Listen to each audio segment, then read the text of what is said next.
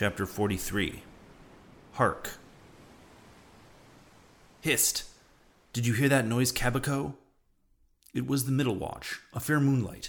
The seaman was standing in a cordon, extending from one of the fresh water butts in the waist to the scuttlebutt near the taffrail.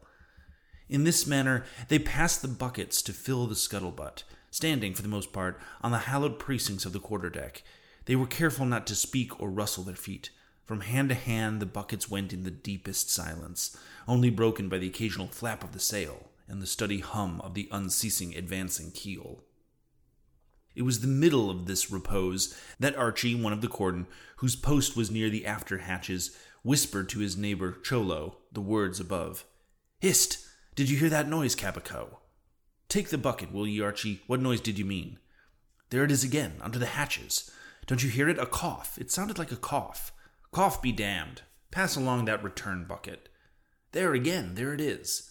It sounds like two or three sleepers turning over now. Caramba!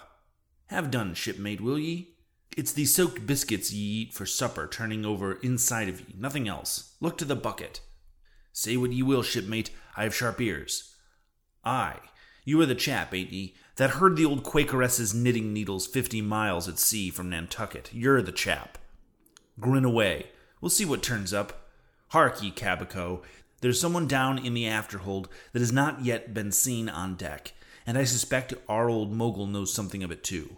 I heard Stubb tell Flask, one morning watch, that there was something of that sort in the wind. Tish, the bucket.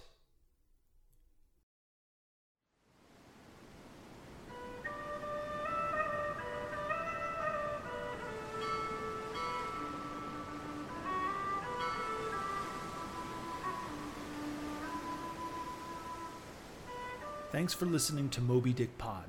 If you've liked what you've heard so far, consider subscribing or leaving us a rating on Apple Podcast.